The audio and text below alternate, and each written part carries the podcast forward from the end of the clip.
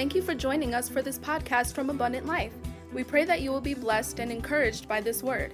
Now, here's Pastor Scott. I'm going to read to you one verse of scripture tonight, and we're going to talk about it.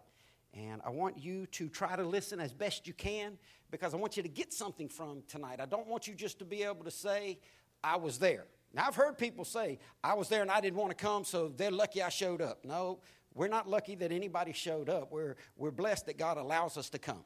So I don't want you to just get the fact that, well, I, at least I showed up. I want you to actually hear something from the Lord tonight. In Psalm chapter 20, verse 7, the Bible says, Some trust in chariots and some in horses, but we trust in the name of the Lord our God.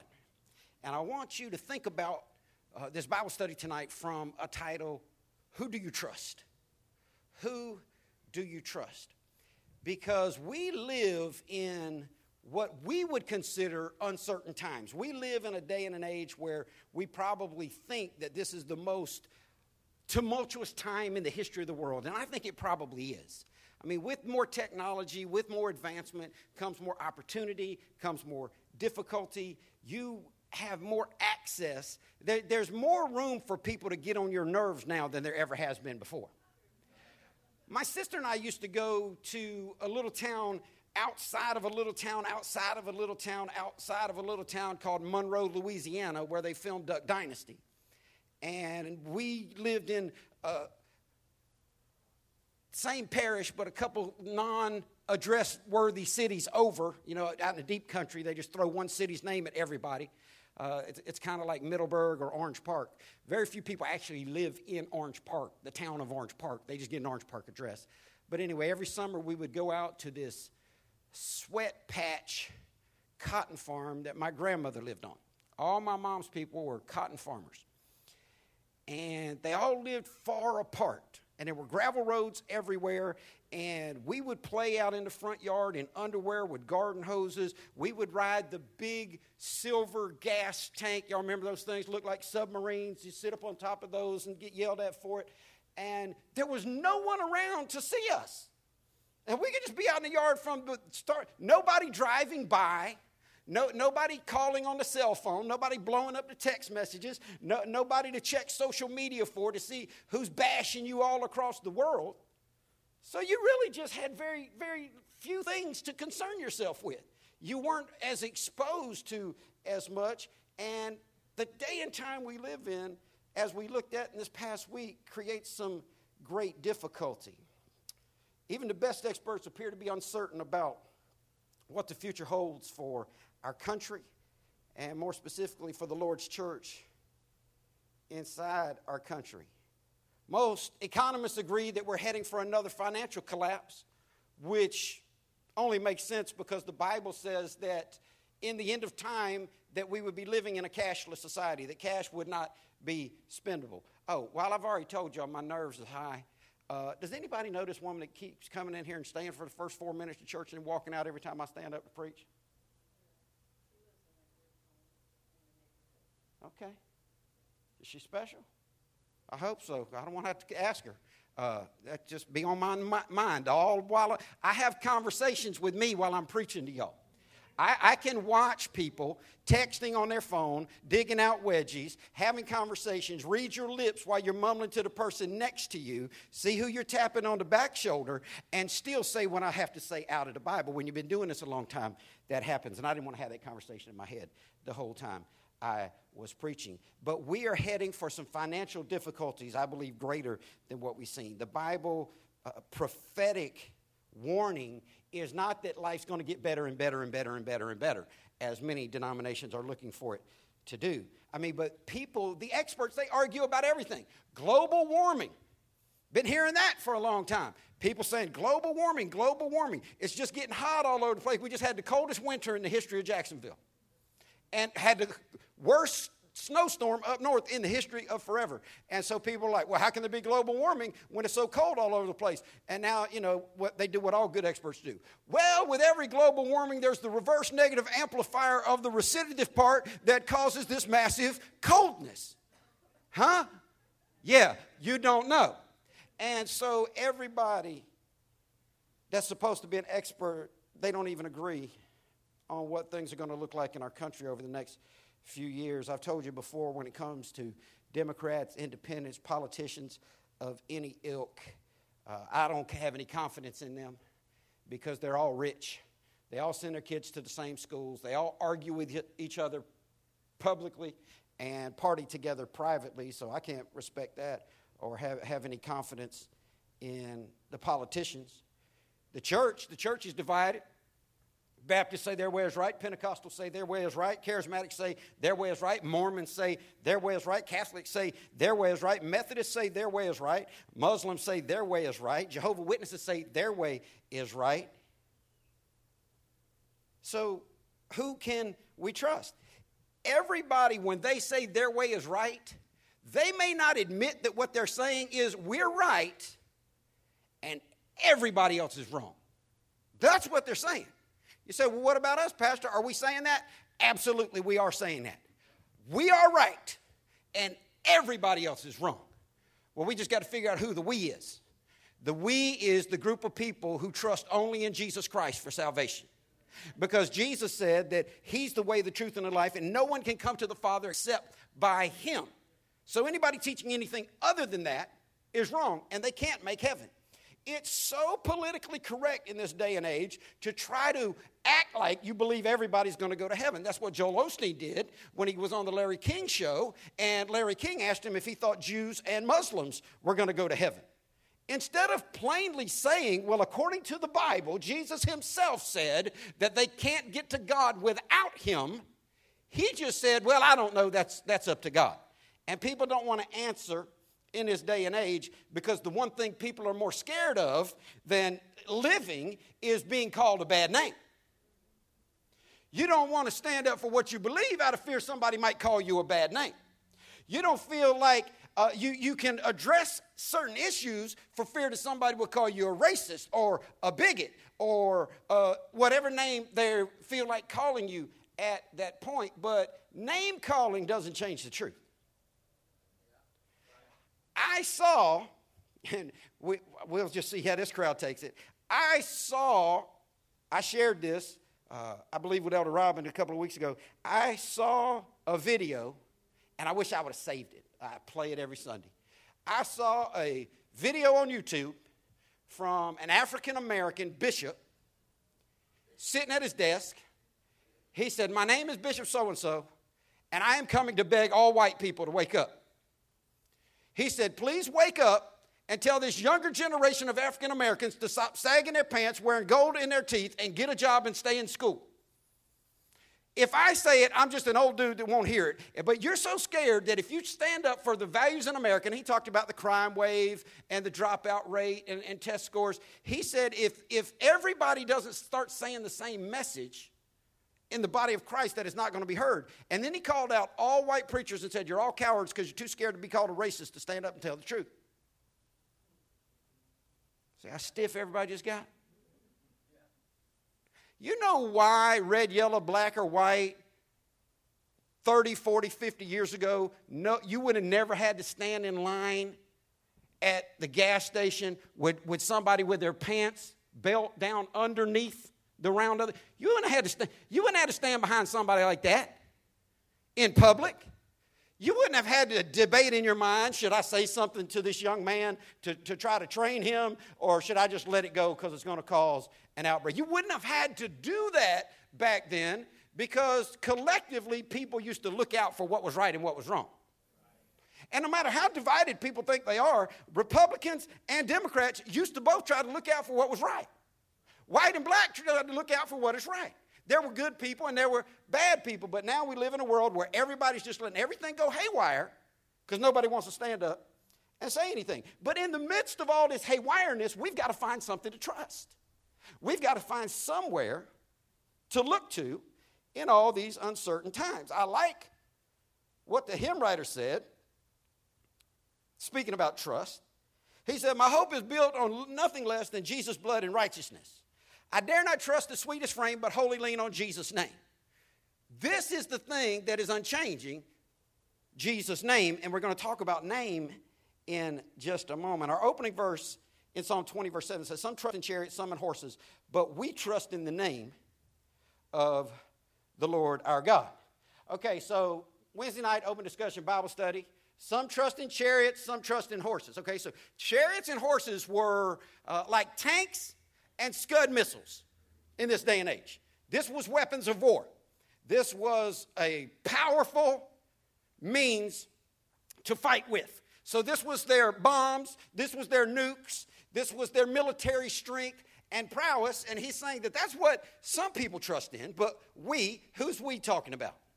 Christians. We trust, what is it that we are commanded to trust in? God, the name of the Lord our God. Okay? Now let's try to read and be literal. Some trust in chariots and some in horses, but we trust in what? Did it say we trust in God? Did we say we trust in the Lord our God? Or did it say we trust in the name? We trust in the name of the Lord our God. Now, that was awesome to Hebrews because they had a plethora of name meanings for God. They had a broad understanding of the name of God. But in 2016, America, we say God like it's nothing. People say God all the time. People say God, saved, unsaved, good people, bad people. People say God all the time without any concern, without any care at all. So, evidently, there's more to when we think about God as believers, there's more to it than what they mean when they say God. Our God is not the same. I had somebody tell me on my social media account that they were Muslims and that there's only one God so that he and I worship the same God. I can't get him to understand that we don't worship the same God because his God is not the God and Father of our Lord Jesus Christ. His God is not the God that can only be reached through Jesus. That's who my God is. And everybody doesn't worship God. Jesus told people that you're not of my Father. These that follow me are of my Father. You're of your Father, the devil. So there are people whose God is the devil. And there are peoples whose God is the Father of Jesus Christ. So this word God, or we say the word Lord, Lord had huge meanings not just to Hebrews, but to Greeks as well. And it was an expansive, d- expansively defined word in their mindset, but we say Lord and we just get this idea oh, well, that's just another nickname for Jesus. No, Lord has wide ramifications of what that means when you say that He's your Lord. It's not just He's your buddy Jesus, it, it, it, it signifies boss, master, controller, slave owner, everything. All that and us with nothing. And the Bible tells us that you can trust in different things. This is the point of Psalm 20, verse 7. You can trust in different things. But the psalmist said, I'll trust in the name of the Lord our God. I'll trust in the name. Not trust in the Lord God. I trust in the Father, Jesus Christ, creator of heaven and earth. Uh, he's the author of the Bible, the only true and living God. He's the God who took on flesh and became man. We call his name Jesus. He was buried, rose the third day so we could be saved. His, his name, if somebody asked me, What's the name of God? I could give them a short answer say Jesus. Because Jesus said, I am God. When they said, Show us the Father and it'll satisfy us, he said, If you've seen me, you've seen the Father. The Bible says he's the physical, visible representation of the invisible God. But throughout the Bible, God has revealed himself to us through many names.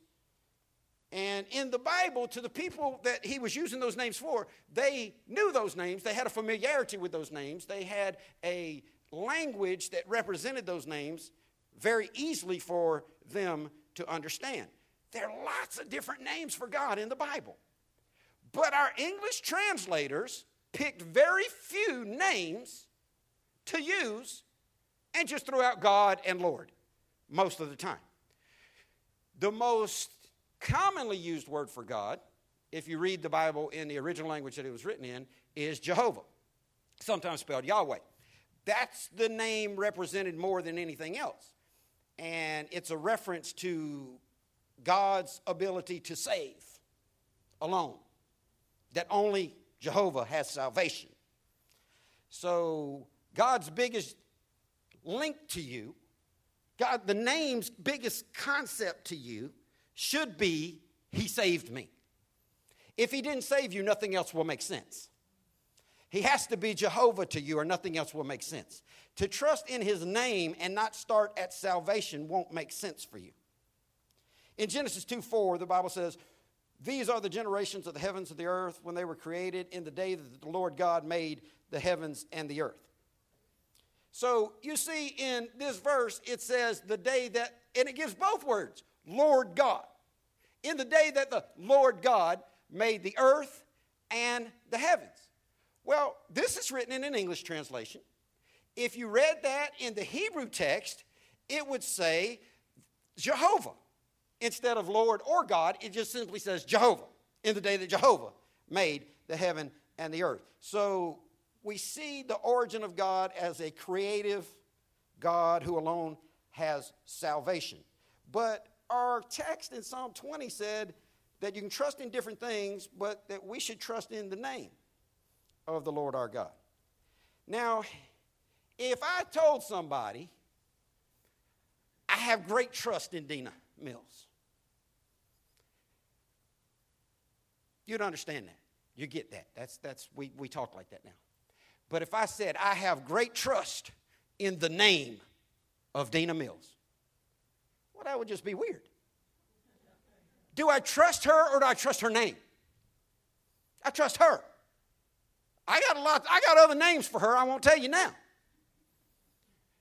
Uh, but they, she would know them, and you wouldn't.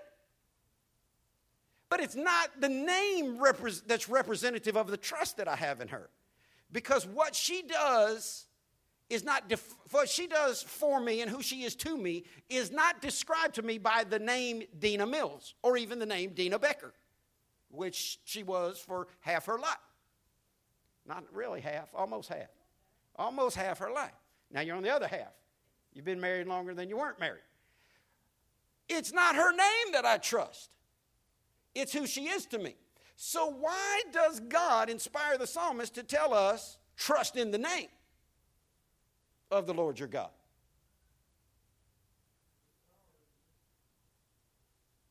There's power in the name. The power that it has is not this magic spell where you just say Jesus and all the demons have to flee. People are like, just call the name Jesus and the demons will flee. Well, okay, read your Bible. What happened in the book of Acts when the man said, I adjure you in the name of Jesus Christ, whom Paul preaches, to flee? What did the demon say? Jesus, I know, and Paul, I know. I don't know who you are. You ain't adjuring me to do nothing. So he adjures in Jesus' name, and the devil fronts him. So obviously, this whole magic dust you hear on Christian TV, say the name, say the name. Listen, there ain't no magic dust in Jesus. Millions of people are named Jesus. Millions of people, especially Hispanic people. First name and last name, De Jesus. Or, if you're raised in the country, you see him playing baseball on American television, De Jesus. That's Juan De Jesus.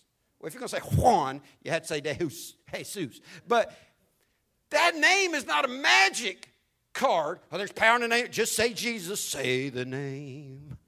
What? Well, you, you pulling that out of the back pocket like it's the ace of spades? Jesus, boom, I'm out. That's your trump.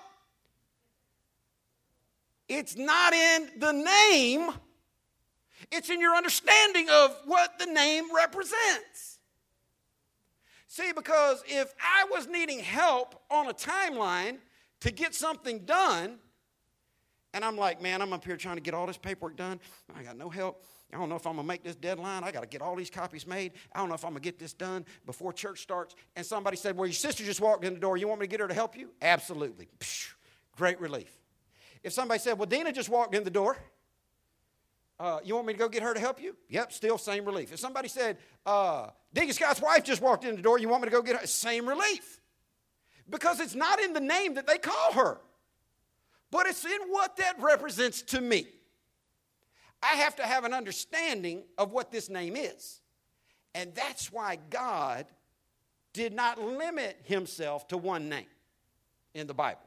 That's why God did not reference himself by one name to his people in the original language. But because we speak English and they don't put these words in our New Testament that I'm about to show you, we just have, say the name, Jesus. Well, like I said, there's lots of Jesuses out there, and all of them can. Now, that's not going to stop me, and I've shared with some of y'all. I, am a 210 pound grown man. I'm not scared of anything. I, have done the wildest things any human being on the planet. My sister can testify to my, my, my courage slash insanity uh, when, when, it, when it comes to not being scared. Um, but I still, I live in a big house, two stories, it cracks, it makes noises. I'm by myself. I can still get the heebie jeebies. Y'all, not just me? I can still get the woohoos in there, and I just start saying Jesus. And I just start singing songs. Listen, that's not going to stop me from doing it. That'll help me feel better. But there's more than just those five letters. There's more than the three letters G O D, there's more than the four letters L O R D, and there's more than the five letters J E S U S. It's what that symbolizes, is what that represents, it's what that is to you that you should have the trust in. Because I don't trust in the name of Robin Duckworth. I trust Robin Duckworth. I don't trust in his name because he hasn't revealed. Now, if he had revealed himself to me through many different names, and when he said, anytime you feel like I'm being nice to you, or anytime I'm trying to show you kindness and respect, refer to me as Robin the Kind. If he said, now, anytime there's tension between us, and, and, and you, need, you need to cause me to be aware um, that I'm doing something that, that's not acceptable on your staff, just, just call me Robin the Annoying. If we had 50 different names for him, then I could say, man, I know him by the name. And you say, what name? which particular name I choose to call him at this moment. God revealed himself to us through many different names. I don't have time to take you through all of them tonight, but I'm going to take you through a couple of them just to get you this concept why David said, I trust in the name of the Lord our God. One name we find early in the Old Testament is Jehovah Makadeshim. And it means the Lord my sanctifier. Jehovah is God, Makadeshim is sanctification. And so God called himself this to his people. He said, This is who I am. I am Jehovah Makadeshim. So they got this concept. Okay, so sanctification means to be cleaned up and fit for the master's use. Sanctified is what you want to do to a spoon before you use it for your cereal. Okay? You want to wash it and make sure it's worthy of being used for your cereal. That's what needs to happen to us. For God to use us, we've got to be washed, we've got to be clean. It's an ongoing process of sanctification. See, salvation happens in a moment, just like a birthing process. It happens in a moment. You have a time written on your birth certificate. That's the time you were born. It happened in a moment. Sa- salvation happens in a moment. Sanctification happens over a lifetime. So, God is the God who is the only one who can make us clean for His use. And He's not only the only one that He can do it, but he's continually doing it. So when God would tell people, if God just said, I'm the Lord, okay, well, we got that. But he didn't just do that, he took time to break it down and said, I am Jehovah Makadeshim. When you feel dirty and you need cleaned up, there's only one place you can go. That's to God, specifically to Jehovah Makadeshim, the only God who can cleanse you. Jehovah Makadeshim is the only God offering cleansing. Everybody else is demanding servitude and fellowship. Jehovah Makadeshim is offering cleansing. Not just one time cleansing, but constant cleansing. In Exodus 31 13, the Bible says, Speak thou also unto the children of Israel, saying, Verily my Sabbath you shall keep, for it is a sign between me and you throughout your generations, that you may know that I am the Lord that doth sanctify you. If you read that in the Hebrew, it would say, so that you know that I am Jehovah Makadesh. And the Hebrew people were very familiar with these terms.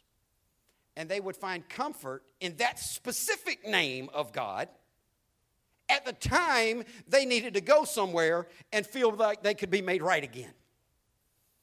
they didn't just run to God, that can be idealism, that can be philosophical. But they knew they could run to Jehovah Makadeshim because he had already told them, I will sanctify you. No matter how jacked up you get, I will sanctify you. I will be the one. This is who I am. God gave us this broad look at who He is, not just this three letter, four letter, or five letter name God, Lord, or Jesus. Another, now these are, I'm going to share a few. There's lots of compound names of Jehovah. I'm going to give you a couple more. Uh, I'm going to get you out here on time. Jehovah Rapha. And it means the Lord our healer.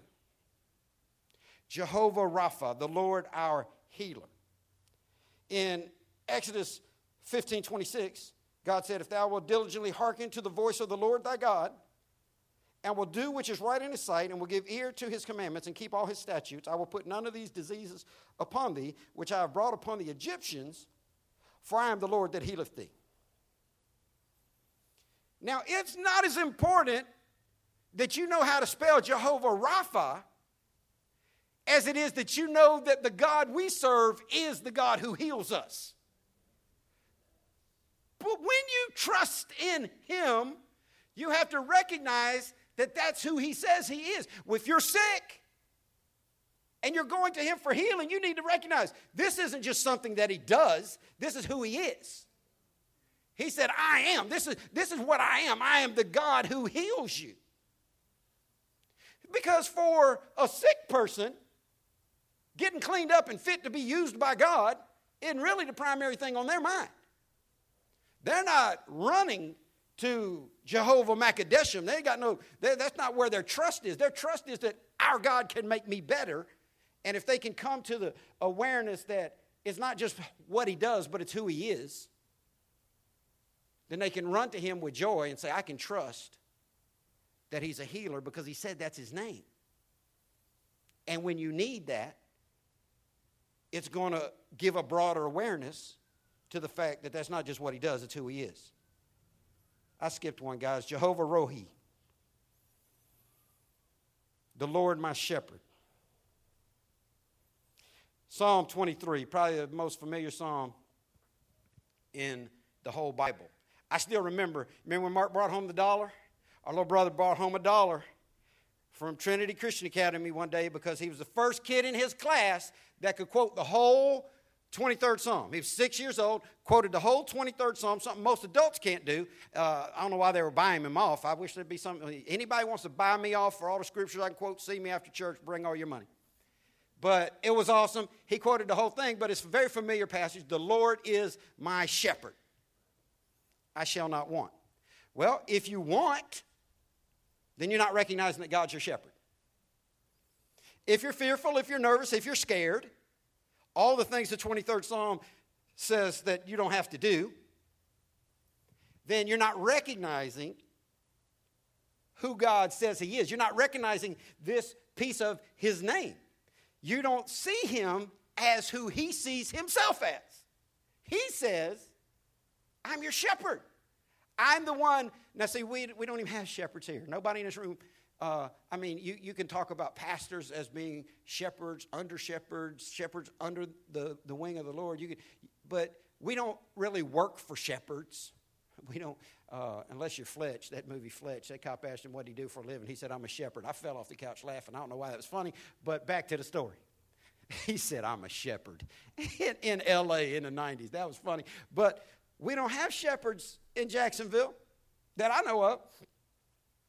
So we don't really love the shepherd the way this group of people did. When God, God told David, who was a shepherd, I'm your shepherd, I'm everything you need.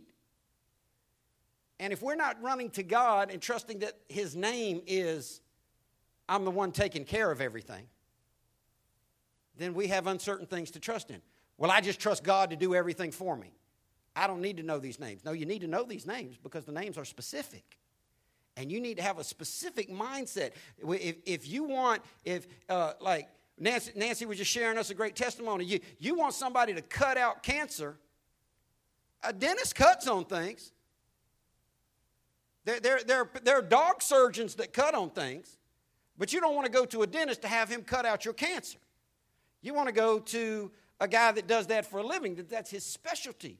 You ought to want to look for specialists, and we need to know what the Hebrew people of old knew. God has revealed himself as a specialist in certain ways. And when you run to him in your pain, you need to run to him as a specialist.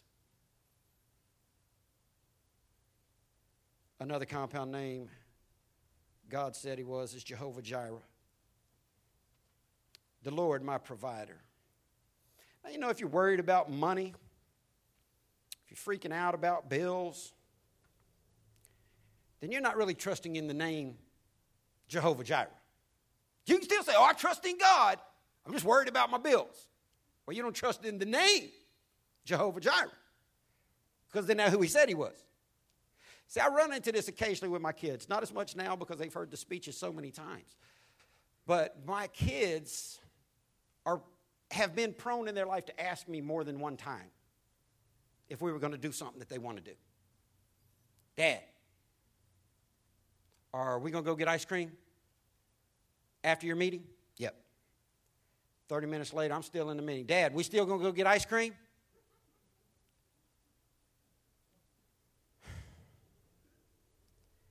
And so I just tell him, ask me one more time, and we'll never get ice cream again. I said we were going to go get ice cream. Don't impugn my honesty. Don't doubt me. I said we'd do it. Just hold me to my name. I'm your dad. Your dad is not lying to you. So, if we're worried about money, we can say broadly, well, I, just, I trust God to take care of everything. But if you're not approaching God as your provider, then you're not trusting in the name. And the name is who He says He is not who we say he is. Another one. Oh, hold on. uh, Genesis 22 13 says, Abraham lifted up his eyes and looked, and behold, behind him a ram caught in a thicket by his horns. And Abraham took the ram and offered him up a burnt offering instead of his son. And Abraham called the name of that place Jehovah Jireh. Now it's funny because in the other verses I've read you, it just stayed with the English, but here it stays with the Hebrew only because they named a city after it. When it says they called the name of that place Jehovah Jireh, it wasn't saying this is what the Lord was calling himself, which he was, but they were referencing a place that was called that forevermore, following this time. But Abraham found out in a very personal way that God could provide for him. And you need to take your specific needs to specific names. Well, can't I just run to God for everything? Well, yeah, we're talking about one person. But you can run to Baptist Hospital for everything. But if you're having ear, nose, or throat problems, when you get there, tell them you want to see an ear, nose, and throat doctor, the best one they have. When we come to God with specific issues, we need to take trust that He would not have named Himself Jehovah Jireh if He was not willing to provide for us. So these names have relevance. Next one Jehovah Nisi, the Lord our banner. Exodus 17, 15 says, And Moses built an altar and called the name of it Jehovah Nisi. For he said, Because the Lord has sworn that the Lord will have war with Amalek from generation to generation. A banner is something that you can stand behind and trust what's on it. You see people walking with a banner, and, and it says, No war, no peace, or, or no justice, no peace. You can trust that whoever's carrying that banner is willing to do dirt if they don't get their way. If you walk and see somebody carrying a banner that says KKK, you can trust the people walking behind that banner are racist and they believe in the message of that banner. Well, God is our banner. He has lifted up His name in front of us as something that we can hide behind, connect to, and lift up with Him. So when the armies rage against you, you need to know I'm going to get behind this banner. Let somebody else walk out in front of this thing for a while. It's, the banner's going to provide me some shade. I'm just going to hide behind this banner. They're throwing rocks at me. I'm going to stand behind this banner and they throw rocks at the banner because it's more about him than it is about me. Another one, Jehovah Shalom, the Lord our peace. Judges 6:24 says, "And the Lord said to him, Peace be unto thee. Fear not, thou shalt not die." Then Gideon built an altar there to the Lord and called it Jehovah Shalom. Then again, he's naming a place, but he's doing it because God said to him, Peace be unto you. Then Gideon built an altar unto the Lord and called it Jehovah Shalom. If you look at the first part of the verse, and the Lord said, if you read that in the Hebrew, it would say Jehovah Shalom said. We just dumb it down to God because we know the, the English translators knew if they wrote Jehovah Shalom, that means nothing to English people. But if you say it to Hebrew people, they find a special joy in knowing I can rest in God. He brings me peace. Last one I'll give you. I've told you before, and, and I've not even scratched half of them. I told you before, this is my favorite one, so I'll make this one the last one. Jehovah Shammah. And it means the Lord who is present. And I agree with some theologians that say the most literal definition for Jehovah Shammah is I am the God who's in your face, no matter which way you turn. See, if somebody's looking at you, now if you're a good mother and your child's looking at you and they act up, and you make eye contact with them, what's one of the first things they do after they change whatever they're doing that's wrong? They probably dart their eyes away because they know they've been seen. They've been seen. Or if somebody is mad at you and they want to get away from you, they hang up the phone to get away from you. They'll walk away. They'll get in somebody's car and drive away. But if you were God, where can you drive away from God to? Where can you hang the phone up on God? The Bible says if you go to the highest mountain, He's there. If you go to the lowest valley, He's there. Even at the bottom of the ocean, He's there.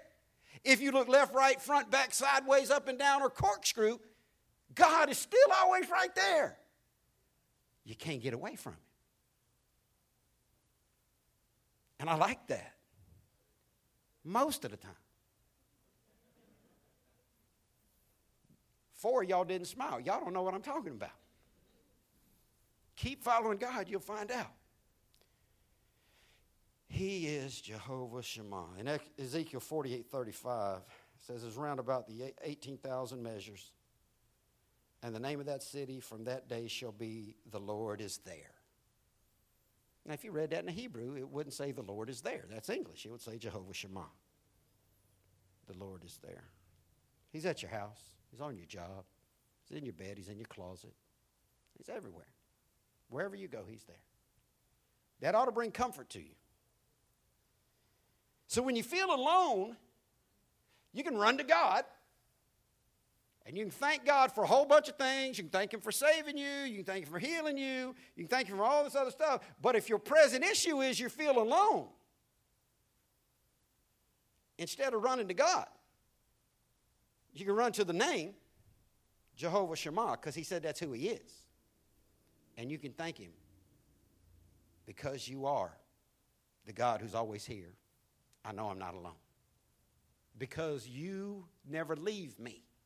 I know I'm not alone. People trust in different things. We don't trust in horses. We don't trust in chariots. That was their day and generation. We, we trust in, in, in different things in this generation. Mostly, we, a lot of times people trust in family. That's a pretty good choice because you're supposed to be able to trust your family. But sometimes family's going to let you down. That's why the psalmist had to say in Psalm 27:10, even if father and mother abandon me, the Lord will hold me close. And see, David knew that God was Jehovah Shammah. Dude, people walked out on David all the time, but he knew that God was still there. A lot of people think, well, I know I can always count on family. Keep living. Just keep living. I can trust on mine. Don't put that on me. Keep living. Psalm 27 10 in, in a different translation says, My father and my mother have forsaken me, but the Lord will take me up. If you realize who God is and you know his name, you know he'll always be there. Family's a good place to start. Another place people put their trust in is church. That's another great choice. You ought to be able to trust the people in your church. Some of the best people I know are in the church. Some of the worst people I know are in the church. There's good and bad people everywhere. But even the best people in church are imperfect people. And now everybody can fail you. And what we've got to learn how to distinguish and delineate against is that just because somebody fails us doesn't make them our enemy and it doesn't make them a failure. Just because somebody lets you down, just because somebody wrongs you, you have a choice then at that point to alter your relationship with that person. Or you have a point to say, you know what, that's still my brother in Christ, that's still my sister in Christ, that's still somebody I care about. Because the truth is, people will let you down. That's why the Bible says don't put your trust in the arm of the flesh. Another place people look to put trust is in pastors and church leaders. That's a great choice. Because the very best people I know are pastors uh, what they go through, what they endure, and what they stay with, especially pastors who have been in one location. You find a pastor who's been in one location with one church for any length of time, stayed with the same group of people for any length of time, you found somebody who's, who's drudged through hell and high water and stayed with the cause. Good place that we ought to be able to trust these people, but they're still human and they still can fail. Now, see what churches have done over the last few uh, decades in America is if a pastor, and it's funny because they even developed a name for it, they call it moral failure. Moral failure. I know Brother Jim's heard people talk about pastors who had a moral failure. What that means is he did something we thought deserved him getting fired over. Pastor had a moral failure. Eh, let me, let me help you out. Human beings have moral failures all the time. The Bible says the gift and calling of God are without repentance. God didn't change his mind about David being the king because David messed up a bunch. God didn't change his mind about Saul being the king because Saul messed up. God changed his mind about Saul because Saul refused to listen. And Saul chose his way repeatedly over God's way. In this day and age, if pastors let you down too much, the church just fire them and move them out. That's a whole different message. Another place people put their trust is in friends. Now, we've moved from some decent choices to some less decent choices. Friends are going to let you down, friends are going to rotate. I thank God I've got some friends in my life that I've been friends with uh, that I still talk to every day from childhood. Long standing friendships are awesome, but they're few and far between. Psalm 41 9 says, Even my best friend, the one I trusted completely, the one who shared my food, has turned against me. That's David. You think, well, I'm too good to my friends for them to turn against me. No, wasn't nobody better than David. David was a man after God's own heart whose ways always pleased the Lord, the Bible says of him. Now, the last one I'll give you, and this is the one most people trust in above all self. I can't count on nobody but me. That's why I don't trust nobody but me. Because I know me. No, you don't. You do not know you. If you knew you, you wouldn't trust in you. You just wouldn't. The Bible says that every heart is deceitfully wicked beyond all imagination. You can't even know it. What, do, what does that mean? That you are capable of horror. And if we understood that fully, we wouldn't be looking at people on TV asking, how could they have done that? When Jesus said, One of you will betray me, one of you at this table that has dipped your hand with me will betray me. All of them but Judas asked the same question Is it me? Is it me? Is it me? King James, they said, Is it I, Lord? Is it I? Is it I? And here's what they were literally saying. Here's the heart of it. Please tell me it's not me. Please say it's not me. I don't want it to be me. I don't care if it's them, that's them, but please, please don't let it be me. Because they knew Jesus was telling the truth. And they also knew they were capable of anything. And they didn't want it to be them. So Next time you see somebody do something mentally off, You need to thank God it wasn't you. Next time you see somebody in a bad situation, you should never, as a Christian, look down your nose at anybody less fortunate than you. Because it could be us. The rea- realization that it could be me should bring some humility in your life. And it should recognize that I can't even trust in me. Because I'll tell you the truth, I've failed me more than I've failed anyone. I failed me other than God. I failed me more than I failed any human being in the world. People are like, well, you don't know all the things that he's done. Thank God. We don't know all the things that you've done. But you can't trust in people. And you're a people. So don't have that mindset, well, I, I know I can count on me. Because me will let you down too. Jeremiah 17, 7, last verse I'm going to give you. Blessed is the man that trusteth in the Lord and whose hope the Lord is. That word blessed. I got three minutes. I told you I'd let y'all out on time. Anybody know what a simple, and it's funny because some people say blessed, unless they're talking Beatitudes and they're reading out of the Gospels and they say blessed. Blessed are the peacemakers. I don't think I've ever heard anybody say blessed are the peacemakers. When they're reading Beatitudes, they say blessed. When they're talking about being that highly favored, they say blessed. I've never heard anybody say I'm blessed and highly favored. So whether you say blessed or whether you say blessed, does anybody know a simple, proper definition for that one word that nobody knows how to say? Happy. More specifically, oh, so very happy. An abundance of happiness. And I've told you this for years. What people want more than anything is just to be happy. They may think they want to stop fighting with their child. They may think they want to stop fighting with their significant other. They may think they want to get a better job. They may think they want their loved one healed. They may think that they want more peace in their mind, but all of it comes to one thing because they believe that would make them happy. That's what we want. We want to be happy, and that's not bad. That's why God said, Let your request be made known unto me. God is our Father, He wants us to be happy. That's why this word blessed is in the Bible so many times. He's telling us how to find happiness.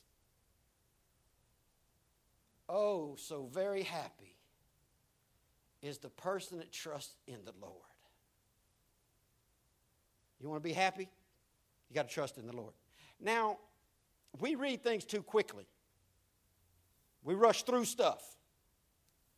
All this says is happy is the person that trusts in the Lord, because that word man is not gender specific, it's human. So blessed is the human being that trusts in the Lord. Blessed is the person who trusts in the Lord.